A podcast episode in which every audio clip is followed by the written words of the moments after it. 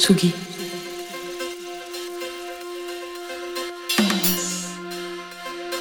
Tsugi Radio.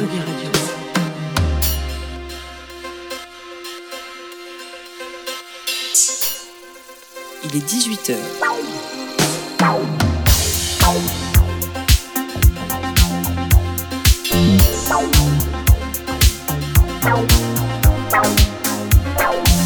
Place des fêtes.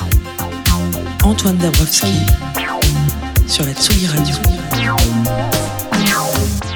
Il est 18h ou presque, il est presque 18h10, mais on a toujours la tête dans le caisson, le cœur plein de questions, parce que les tuffers que nous sommes ne sont toujours pas complètement remis de ce refrain imparable de Soleil Mort signé Eloi. Dix syllabes qui résument parfaitement l'esprit de la rave que tant de journalistes ont essayé de raconter par des périphrases souvent bien moins habiles.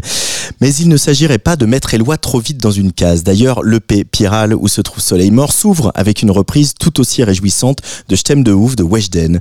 En faisant mine de brouiller les pistes, Eloi nous a surtout rendu très impatients de plonger dans son premier album. C'est chose faite avec Dernier Orage, sorti il y a quelques semaines. Alors là, n'allez pas croire qu'Eloi a choisi le chemin de la facilité en surfant sur ses premiers succès. Sur Dernier Orage, elle nous traîne à travers ses tourments, ses peines et ses angoisses sans avoir peur de nous rudoyer avec des beats fracturés et même des guitares saturées. Clivant, peut-être, cathartique, sans doute. Cet album est celui d'une artiste dont l'implication dans son art est totale et qui, plutôt que la voie de la séduction, a choisi celle plus périlleuse de au fond, Dernier Orage est plus punk qu'électronique avec cette voix, caméléon, sautant parfois plusieurs octaves d'un titre à l'autre, comme masque parfait de ses sentiments. Dernier Orage, mais nouvel éclair d'une artiste qui fait de la musique et même du rock sans concession. Vous écoutez Place des Fêtes en direct sur tsugiradio.fr et en vidéo sur Twitch et sur Facebook. Dans cette émission, on parlera aussi, après l'interview d'Eloi, de musique et de féminisme avec Lola Avril, mais c'est d'abord Eloi qui est aujourd'hui mon invité.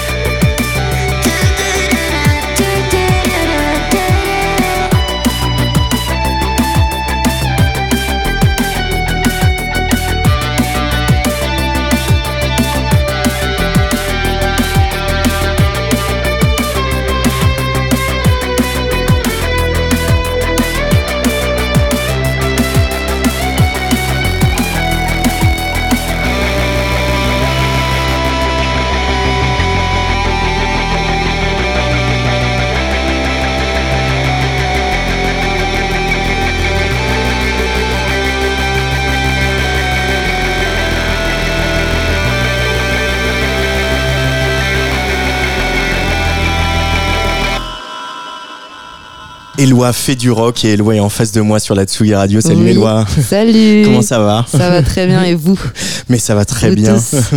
on est très en forme, on est surtout très heureux de bavarder avec toi, de d'essayer de comprendre tout ce qui s'est passé euh, depuis euh, les deux EP pour arriver à ce Depuis disque. deux ans. Ouais. Depuis deux ans, c'est allé assez vite.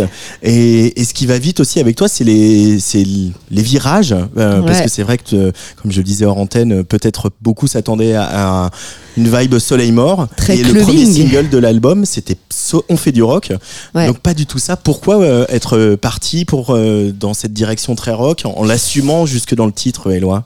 Bah, Parce que je pense que ça s'est fait très naturellement et que j'avais pas envie de justement euh, trop euh, me projeter ou prévoir ce que j'allais faire pour la suite. C'est vrai que Piral aussi était un ovni dans ce que je faisais au moment où je le faisais.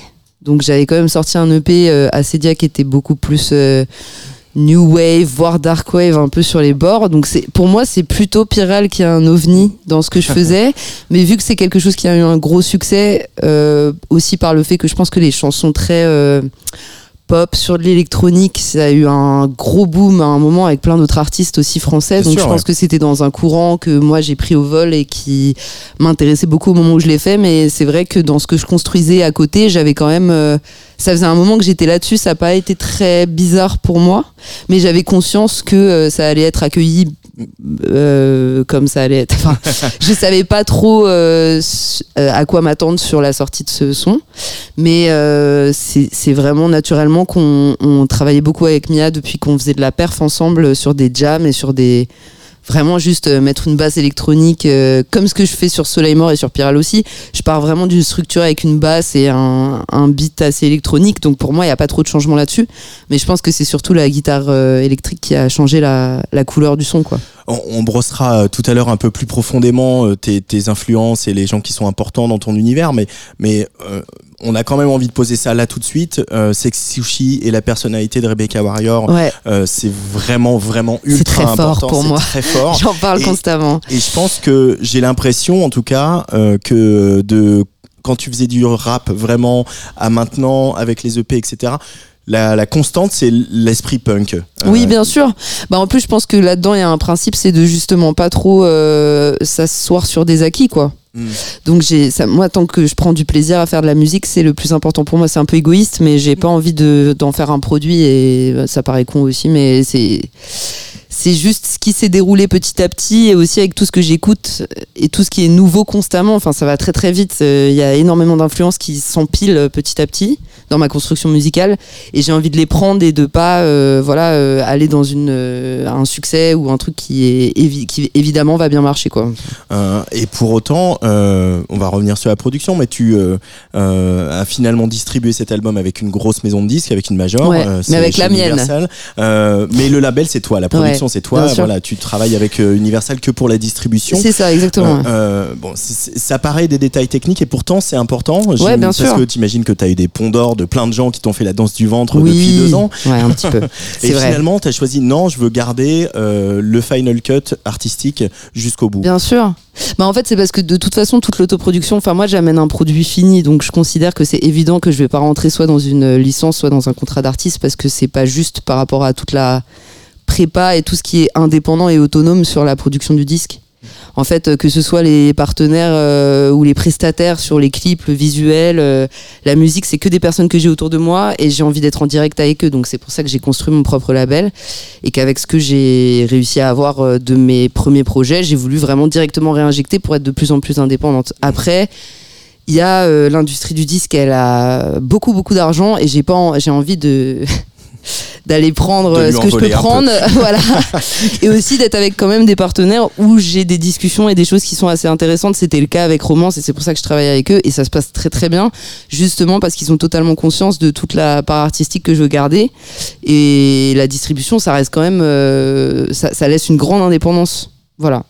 Euh, toute cette envie d'être artiste, comment elle est venue quand alors tu es dans une famille où il y a beaucoup de musique, euh, de ta grand-mère, ton père, trop, ton père fait de la musique à l'image, ta grand-mère fait du piano, mais euh, toi, ton parcours artistique et ton, ton ta personne d'artiste, elle est, elle est née comment quand tu regardes un peu avec le recul? Est-ce que finalement, euh, là où tu es aujourd'hui, c'est une évidence quand tu regardes dans le rétro? Ou c'est devenu brique après brique après brique et... bah, c'est un peu des deux, c'est que de toute façon, moi, l'expression de soi elle est beaucoup passée par l'art en général euh, dans ma construction, même très très jeune, j'ai l'impression. T'as fait les beaux-arts aussi, les arts déco, etc. Mais si je repars vraiment plus loin, j'ai l'impression que autant la musique, enfin, ça a été toujours un endroit euh, très précieux pour moi où j'arrive à tirer des choses euh, très intimes. Donc pour moi, c'est du domaine de l'intime quand même. Même quand je parle de ma famille, c'est pour ça que c'est important pour moi aussi. C'est que c'était dans un endroit, c'est cloisonné dans un truc qui est très intérieur pour moi. Donc le fait que je puisse en faire mon travail, c'est juste un privilège et une chance, quoi. Mm. Je pense dans, dans, dans, le contexte dans lequel je suis, avec l'entourage que j'ai, c'est une possibilité que j'ai. Mais en effet, euh, autant l'art plastique que dans la musique, ça a été, j'ai l'impression que ça n'a jamais pas été là. Donc euh, c'était assez évident pour moi. Après, la musique, c'était pas évident pour moi que ça devienne un métier. Et bah, disons que j'étais vraiment au enfin, aux beaux-arts, aux arts déco, et j'avais pas l'impression que ça allait marcher. Enfin, j'avais pas une une vision, une projection sur euh, même la performance sur scène. Euh, j'en ai, j'en avais pas fait avant il y a deux ans quoi. C'est venu très très rapidement et c'est par le petit succès d'Assedia dans un cadre quand même d'école d'art que j'ai eu la possibilité petit à petit de faire des scènes et de me dire bon bah en fait euh, dès que j'ai fini l'école j'ai commencé à faire de la scène et ça, ça s'est fait tout seul en fait le passage de l'un à l'autre. Voilà. Et euh, alors la voix, elle est venue comment? Parce que on, là, tu racontes beaucoup d'histoires, des choses très intimes. Euh, des fois, tu les tu les dissimules un peu sous la production, sous les effets de ta voix, sous euh, il y a quand même aussi un, un, jeu avec ça de dire tout le monde va on peut passer à côté de ce que tu racontes des bien sûr, bien sûr. Et ça, c'est le propre de la chanson. c'est le propre de la chanson, mais la, voix, c'est à un moment, elle s'est imposée comme euh, le médium pour raconter euh, tes histoires, les histoires que tu avais envie de raconter. Oui, bah en tout cas, l'écriture, ça a été euh, très. bah, tu disais cathartique tout à l'heure, et c'est le bon mot, c'est que ça a été très salvateur pour moi pour exprimer à un moment où j'avais vraiment besoin de sortir des choses. Donc c'est pour ça que je parle beaucoup d'adolescence parce que c'est aussi le moment où j'ai commencé à m'exprimer via l'écriture. Mmh. Mais pas que l'écriture de chansons, l'écriture en général. Donc je pense que j'avais un truc avec les mots, avec la voix qui s'est imposé à moi euh, assez rapidement pour sortir des choses euh, qui étaient coincées quelque part.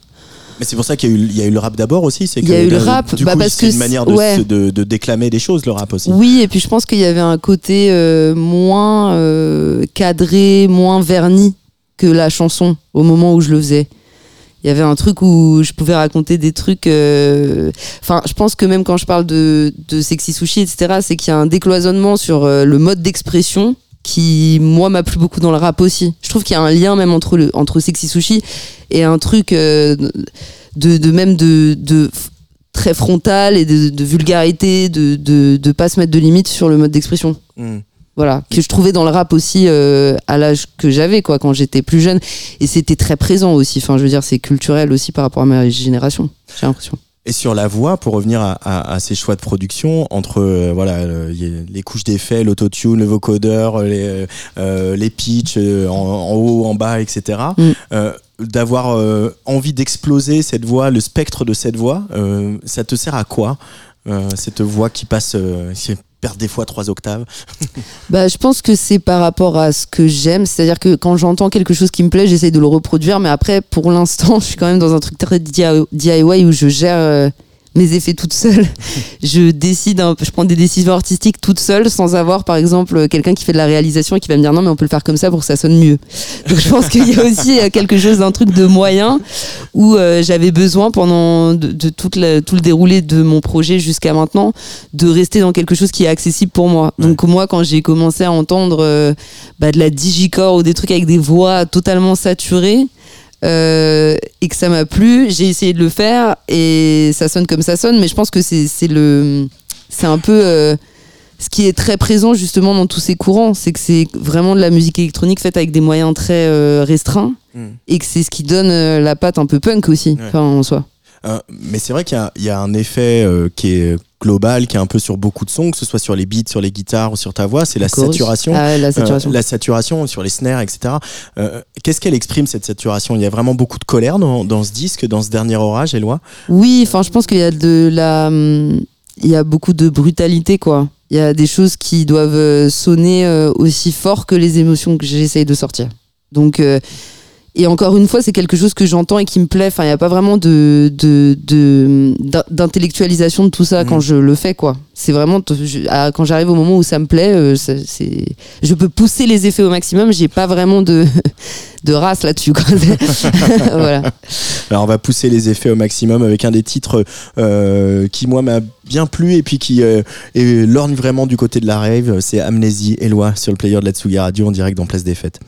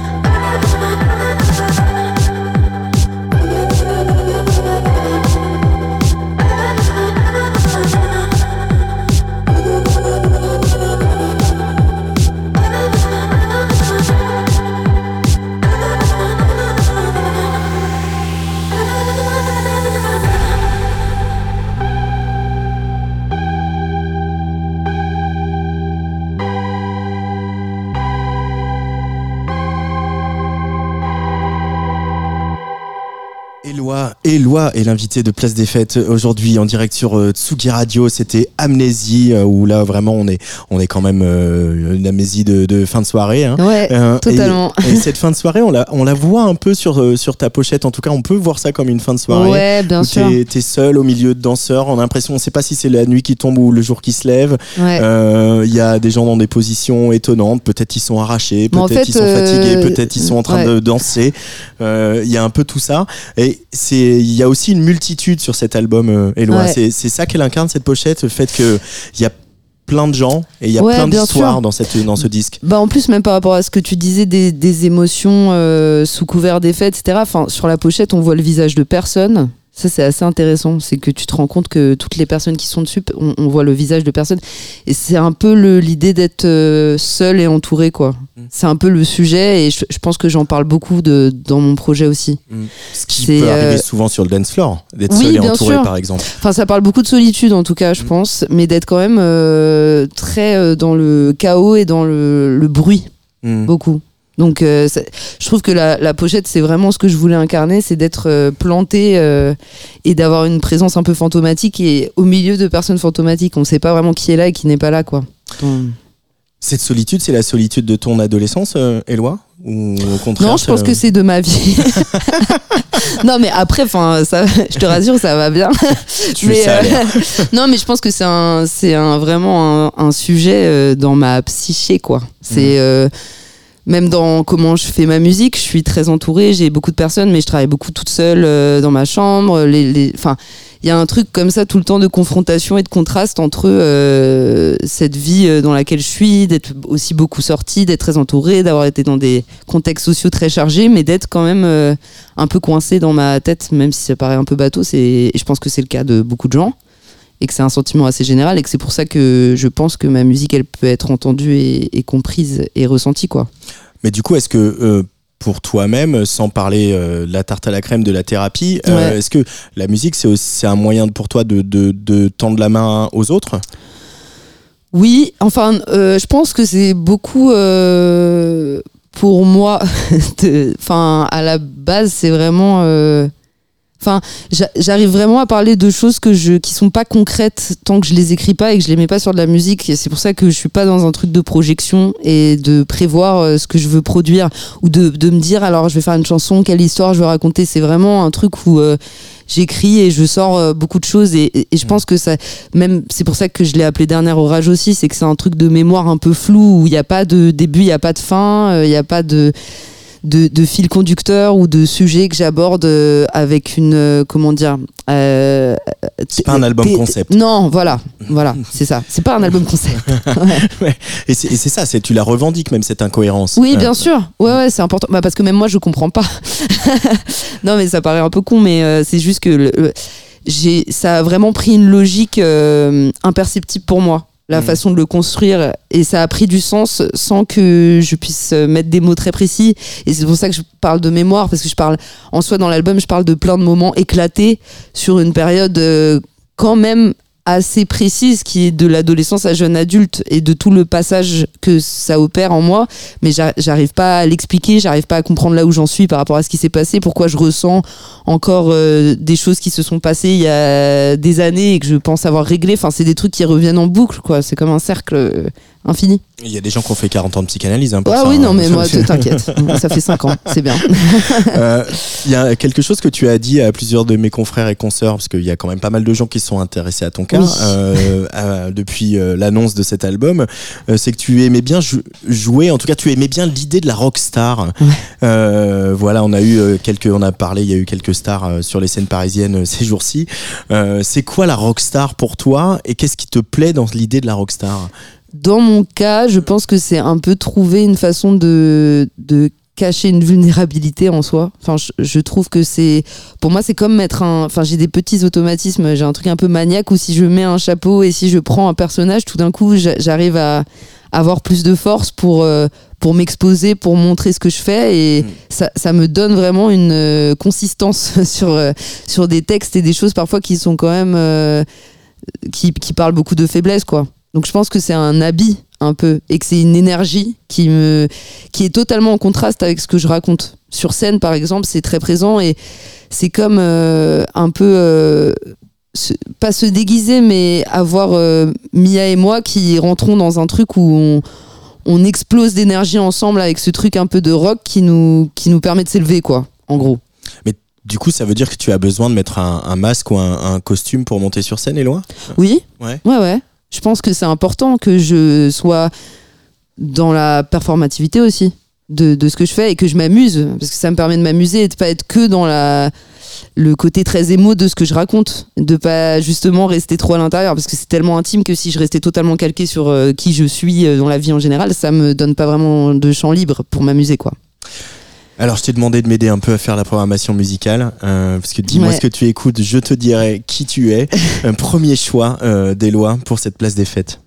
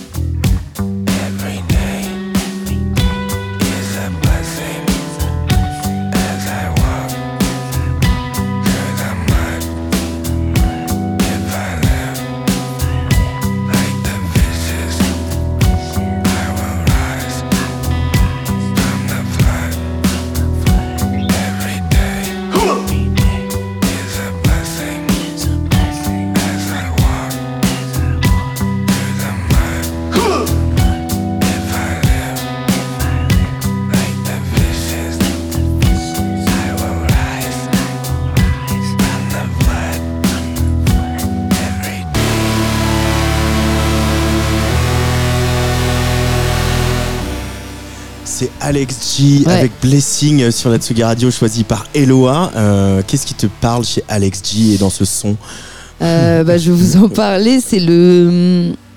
Bah, déjà, la première, la première chanson que j'ai écoutée de lui, c'est Blessing. Et du coup, elle m'a, elle m'a vraiment beaucoup remué. Et je pense que c'est le mélange euh, super libre des genres musicaux. Y a, donc là, il y a un côté super rock, on se le disait. Et, euh, je me suis rendu compte dans, God Save the Animals, qui est son dernier album que j'ai adoré. Il y a vraiment un mélange entre la folk, le rock, des voix pitchées, des voix autotunées, des voix euh, rien du tout. Et c'est vraiment tout le, toute la rencontre entre ces différentes inspirations qui me font du bien. Donc je trouve que même par rapport à moi, ce que j'essaye de faire, même si c'est très très différent, euh, ça, ça me plaît beaucoup euh, toute la liberté qu'a Alex J quoi, dans sa musique. Euh, Mais est-ce qu'on n'est pas dans une époque qui permet ça finalement Parce que si, bien sûr. Euh, t'as fait un album parce que t'avais envie d'en faire un, t'aurais pu continuer à sortir des, des EP ou des singles euh, sur les plateformes, euh, et, et que euh, de toute façon, on voit bien que euh, les titres qui sont écoutés euh, par euh, les jeunes dans les playlists, etc., ils peuvent passer du rock, euh, du gold, des, Ouais, des- des- nouveautés, des trucs vieux, etc. Quoi. Après, on reste quand même dans des formats attendus. hein. Je pense qu'il faut. Bah, je pense que c'est un peu justement la, la guerre des titans entre ces deux écoles. Je pense que ça se démocratise parce qu'il y a Internet et que ça permet beaucoup, beaucoup plus de liberté qu'avant et que l'indépendance des artistes, c'est assez récent, quoi. Toi, tu zappes beaucoup, tu passes d'un style à l'autre. Ah oui, euh, totalement. Moi, ouais. oui, oui, à fond. Mais je veux dire, j'ai l'impression quand même dans les attentes du très large public qu'il y a quand même des formats qui sont plus attendus que d'autres. Mm. Voilà. Et puis des fois, il y en a qui euh, renversent la table et qui. euh, voilà, Ouais. Il y en a eu plein, hein, on en connaît plein qui, qui arrivent avec un truc, on ne pense pas que ça va marcher. Et ça et fait ça explose. Ah ouais, non, mais totalement. Je pense qu'il y a beaucoup plus de chances qu'avant de pouvoir arriver avec quelque chose qui plaît alors que c'est totalement inattendu. Mais voilà. Alors là, c'est totalement inattendu euh, ce qui va arriver sur la Tsugi Radio.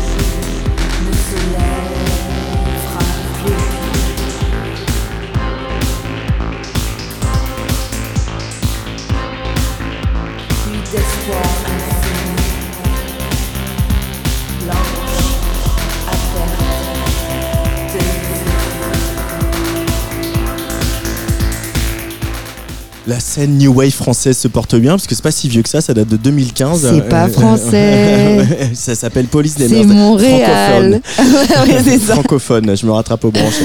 Mais ça date de 2015, ça s'appelle Ouais. le groupe c'est Police des Mœurs, c'est ses premières neiges, parce qu'il finalement il y a plus de neige à Tu Montréal. que chez connaissais du coup. Je, ça, c'est beau. Je, ouais, je connaissais, je connaissais, mais j'avais oublié que c'était implacable. du Canada. Si, si, si. si.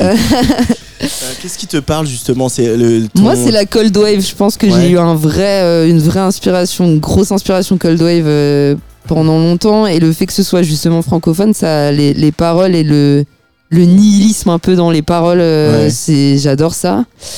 Bah, c'est très sombre et même, bah, c'est tout, tout- tous les synthés, quoi. C'est, musique de synthèse euh, par excellence. Et, et voilà. Il y a, y a- il y a plein d'autres. Groupes euh, pas très connus qui ont sorti euh, tellement de sons en français euh, sur la Cold Wave que j'écoute beaucoup ça toujours maintenant. Donc Ouais. j'avais envie de la mettre parce qu'elle m'a suivi. Genre t'as des playlists Cold Wave. euh, Ouais, à fond. Ah non, mais j'en ai plein. J'ai dû faire un choix, c'était dur. hein. Ah mais ça faudrait que tu reviennes et puis on se passe de la Cold Avec une veillée avec Cold plaisir. Wave. Non, non, il y, a, y a plein de trucs que j'écoutais et en boucle, donc euh, celle-là notamment. Donc j'avais très envie de la mettre en rareté. Allez, euh, dernier choix, c'est un Ah. peu un guilty pleasure.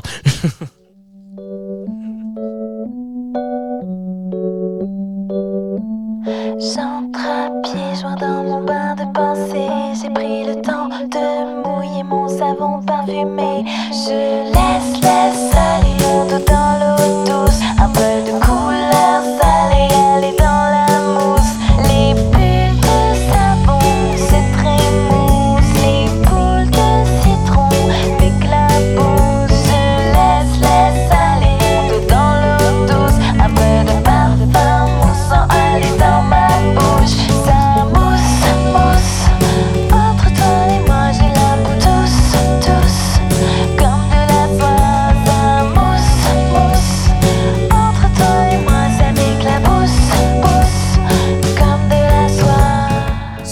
Super bus sur la Tsugi Radio choisi par Eloi. C'est un bon choix, je pense qu'il y a beaucoup de gens qui sont en pure nostalgie là maintenant. Ouais.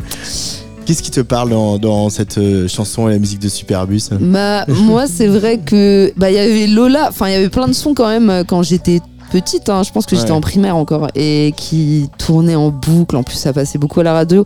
Je pense que c'est, il y a quand même c'est un, un band quoi, un truc euh, rock français euh, fort dedans. Moi là, j'ai passé une très calme, mais comme je disais, il y a le fait aussi que ce soit une euh, une chanson qui parle de sexe et qui que je comprenais pas et que petit à petit en grandissant je l'ai comprise et euh, et je sais pas enfin c'est même euh, tu vois dans les chansons comme je t'aime enfin c'est bien une chanson que je- j'aimerais reprendre par exemple Ouais. je la trouve très belle et elle est restée dans ma tête pendant tellement longtemps donc à chaque fois que je la réécoute c'est comme un bonbon Bah faut y aller, hein, faut la reprendre. Bah je t'aime oui, de ouf, ça s'est bien passé cette tu- reprise. hein. tu seras le premier à la passer du coup. Non mais ouais, en tout cas je la trouve très belle et il y a plein d'autres sons de eux que je, que je trouve vraiment géniaux et les textes sont cool. Euh, Ça a bien vieilli. C'est vrai que cet album, Eloi Dernier Orage, euh, tu l'as dit, il est euh, plongé dans les années d'adolescence jusqu'à euh, voilà le, jeune adulte. Et c'est marrant d'entendre dans Tsugi au mois de septembre quand tu euh, déclinais tes inspirations. Tu cites des films, euh, par exemple Naissance des pieuvres Ouais. euh, de Céline Sciamma, Nowhere de Greg Araki, Ouais. qui sont vraiment des films qui parlent de ça, quoi, de, de Ouais, qu'est-ce que bah, c'est de devenir obsession. adulte. Bah je pense que j'ai une enfin c'est un sujet sans fin pour moi. Mais comme beaucoup d'artistes et comme beaucoup d'auditeurs, je pense et d'auditrices. Ouais. De je pense que ça reste un, un moment où qui est tellement dense qu'il y aura toujours des choses à raconter dessus. Enfin moi ça a été toujours maintenant le moment je pense le plus explosif de ma vie quoi. Mm. Donc j'ai, je tire des fils toujours maintenant et en plus mon regard change par rapport à ce que j'ai vécu. Donc euh, je sais pas, peut-être que ça va jamais s'arrêter et que je parlerai toujours de Tout- ça. Toujours de l'adolescence. Toujours. Parce que ça résonne beaucoup avec ce que je vis maintenant. Enfin, ça, il y a beaucoup de choses que j'ai apprises, que j'ai explorées, que j'ai découvertes, qui, qui m'ont construite, voilà, dans ce que je suis aujourd'hui. Donc j'en parle. Et tu vas en parler euh, sur scène, je donnerai euh, les dates tout à l'heure. La, la scène, tu n'en avais pas fait, euh, voilà, tu disais, il y y a pas si, enfin, tu es monté Ouais, sur scène il n'y a pas si longtemps, ouais. il, y Ouais. y a deux ans. Tu avais eu quand même un- une grosse sensation au moment euh, de ta sélection aux Inuits du printemps de Bourges. On était tous un peu, c'est des conditions qui sont ce qu'elles sont. Horrible. Je déteste ce truc. Pardon, pardon. J'ai rien dit. Euh, mais bah, c'est les conditions qui sont les mêmes pour tout le monde pour le Ouais, coup. bien mais sûr, bien mais sûr. euh, une justement quand ça quand ça surnage, enfin quand nous qui sommes professionnels et qui assistons au concert, voyons quelqu'un qui Ouais. arrive à Avec un ordi qui bug. avec un ordi qui bug, mais malgré l'ordi qui bug, malgré l'après-midi, malgré trop chaud, malgré euh, tout ça. euh, Ça veut dire qu'il va se passer un truc et la scène aujourd'hui, t'as chopé le virus? Oui, oui, bah, surtout que c'est un vrai terrain de, pour euh, évoluer par rapport à ma musique. Enfin, ça change vraiment euh, tout ce que tu. Enfin, ça fait évoluer des musiques que tu as posées quand même sur la production et qui sont un peu figées et ça permet totalement de les modifier sur la longueur et sur le temps avec des, des, des ajouts, des nouvelles façons de performer, des nouvelles façons de les entendre, de les écouter, de les jouer. Donc, c'est un terrain énorme. Et puis, il y a tout ce que j'aime beaucoup qui est aussi. euh, la scénographie, l'image, euh, le stylisme, la performance en soi, qui est un domaine qui m'intéresse beaucoup, notamment enfin, par rapport aux études que j'ai faites aussi, Voilà. ça résonne bien. Donc comme ça, tu ramènes tout sur scène, de tout ce que tu es, toute la, toutes les, les, enfin- les disciplines artistiques que tu as pu pratiquer. C'est ça, et puis c'est un truc où j'ai j'ai j'ai hâte de voir jusqu'où je vais pouvoir aller. Enfin, c'est- ça n'a pas de limite euh, à part euh, financière. Merci beaucoup, Eloi, d'être revenu Merci. sur Tsugi Radio. Merci beaucoup. On va se quitter avec euh, Call Me, troisième extrait de cet soirée. album Dernier Orage.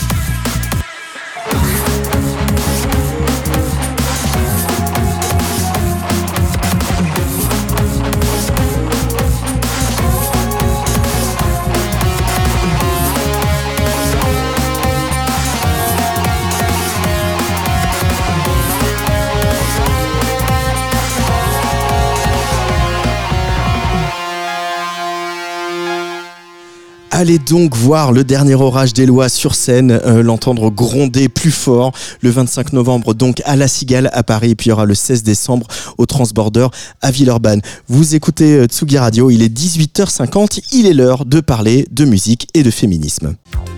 Tsugi Radio. Place des fêtes.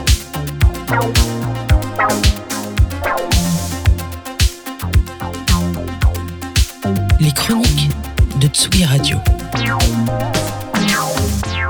Et bonjour Lola Avril. Bonjour Antoine. Tu es notre docteur en sciences politiques et pour ta chronique d'aujourd'hui, tu n'emploieras pas l'écriture inclusive. Et non Antoine, alors ce n'est pas parce que j'ai à cœur de respecter la proposition de loi adoptée par le Sénat le 30 octobre dernier, visant à protéger la langue française des dérives de l'écriture dite inclusive, bien au contraire, mais c'est plutôt parce qu'on va parler de femmes et plus encore de féminisme et de musique. Et aujourd'hui donc, j'ai décidé que le féminin l'emporte sur le masculin. Enfin non, on a dit que le masculin était neutre et qu'il n'y avait pas besoin de mettre des points et tout ça, mais bon, c'est pas grave. L'actualité en matière de féminisme a été particulièrement riche ce mois-ci, Lola. Tout à fait, Antoine. D'abord, la très attendue autobiographie de Britney Spears est enfin sortie. Angèle Châtelier en a d'ailleurs parlé la semaine dernière dans sa chronique.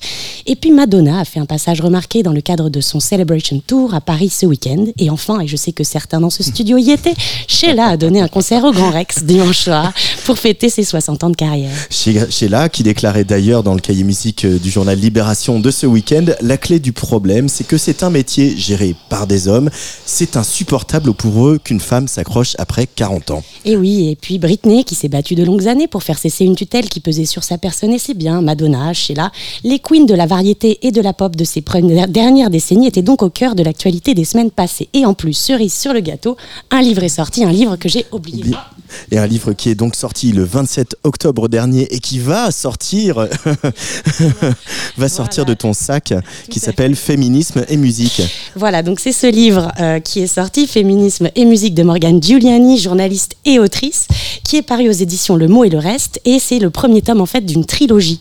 C'est ce premier volume qui est consacré à la pop de Madonna à nos jours, et les prochains tomes aborderont deux autres genres musicaux avec le féminisme, le hip-hop et le rock. Et quelle surprise, on retrouve dans ce livre des chapitres dédiés à Madonna, mais aussi aux Spice Girls ou encore à Beyoncé. Tout à fait, la première partie de cet ouvrage est consacrée à l'étude des premières grandes figures de ce qu'on appelle le féminisme pop. Mais, et c'est là que je trouve le travail de Morgane Giuliani très intéressant, ces stars ne sont pas érigées en icônes du féminisme. Au contraire, l'autrice montre toute l'ambivalence, voire les contradictions de ces chanteuses dans leur positionnement féministe. Alors Madonna, par exemple, c'est une star qui a beaucoup joué au début de sa carrière de l'hypersexualité mais euh, dimanche dernier aussi. Hein. Oui, dimanche dernier. Aussi. Mais entre-temps, elle a eu euh, un album, un Ray of, Light de 1998, qui, selon Morgan Giuliani, euh, lui a permis de se glisser en fait dans le moule de la maternité comme lieu véritable de l'accomplissement d'une femme. Madonna, qui a aussi pu dire en 2003 qu'elle n'était pas féministe, mais humaniste, on a vu des positionnements quand même plus affirmés, mais qui a affiché des portraits de Simone de Beauvoir et Angela Davis dans un clip en 2019. De même, les Spice Girls ont été des grandes promotrices du girl power ou de la girl culture mais cette même girl culture peut aussi être, selon l'autrice, limitante, au risque de renforcer les stéréotypes de genre et offrir un boulevard aux récupérations marketing. Elle rappelle également que les Spice Girls voient le jour à un moment où féminisme est un peu un gros mot et que Victoria Beckham, euh, Adams et Jerry Halliwell ont pu déclarer que Margaret Thatcher était la première Spice Girl. Aïe aïe aïe. En fait, ces icônes pop, pop ne font pas l'unanimité parmi les féministes. Et c'est bien ça qui est intéressant, c'est que Madonna, les Spice Girls, Taylor Swift, Beyoncé ont en fait aussi suscité des débats parmi les féministes, voire parmi les chercheuses. Et le livre revient de manière limpide sur ces controverses. Morgane Giuliani puise beaucoup dans la recherche en sciences sociales qui s'est nourrie d'analyses de ces stars de la pop. Ainsi, j'ai pu découvrir l'existence des Madonna Studies qui ont vu le jour dans les universités prestigieuses américaines dès la deuxième moitié des années 80. En fait, ces débats sont passionnants car ils révèlent la diversité des positionnements féministes entre d'un côté un féminisme plus individuel, le choice feminism, qui enjoint les femmes à s'émanciper par elles-mêmes, et de l'autre un féminisme qui met l'accent sur les oppressions systémiques et la nécessité de dénoncer les phénomènes de domination qui sont à l'œuvre. De même, on voit dans ces débats tout l'intérêt d'une approche intersectionnelle, c'est-à-dire qui croise les variables du genre, de la race au sens anglo-saxon du terme, et de la classe. Madonna est ainsi accusée par Bell Hooks d'impérialisme colonial quand elle va adopter des enfants au Malawi en marge de ses déplacements humanitaires, ou quand elle flirte avec l'appropriation culturelle en devenant une icône du voguing. Les Spice Girls ont pu être considérées avec un certain mépris de classe, perçues comme vulgaires, trop populaires et donc incapables d'une forme d'autonomie, d'indépendance par rapport à l'industrie dans laquelle elles évoluaient. Au final, l'étude de ces reines de la pop nous donne un aperçu de la variété des positionnements théoriques, de la nécessité de contextualiser leurs paroles et de l'intérêt des recherches en sciences sociales, toujours, sociologie, musicologie ou sciences politiques, pour la compréhension de l'avènement du féminisme pop. Merci Lola et merci à Pierre et Luc Leroy, l'équipe de Tsugi Radio. Demain, dans Place des Fêtes à 18h, je recevrai Poppy Fusée pour trois chansons en live. Vous restez bien sûr sur Tsugi Radio dans quelques minutes. C'est le collectif Dawa qui reçoit Adrix. Et juste avant, le premier épisode de la saison 2 d'ailleurs et autrement, le podcast de Team Up, récit de son voyage autour du bassin méditerranéen. Allez, on va s'ambiancer en l'attendant avec euh, cette nouveauté, le collectif euh, du sud de la France, Makoto-san, qui convie Uzi Freya pour un petit peu de temps volé. Allez, bisous.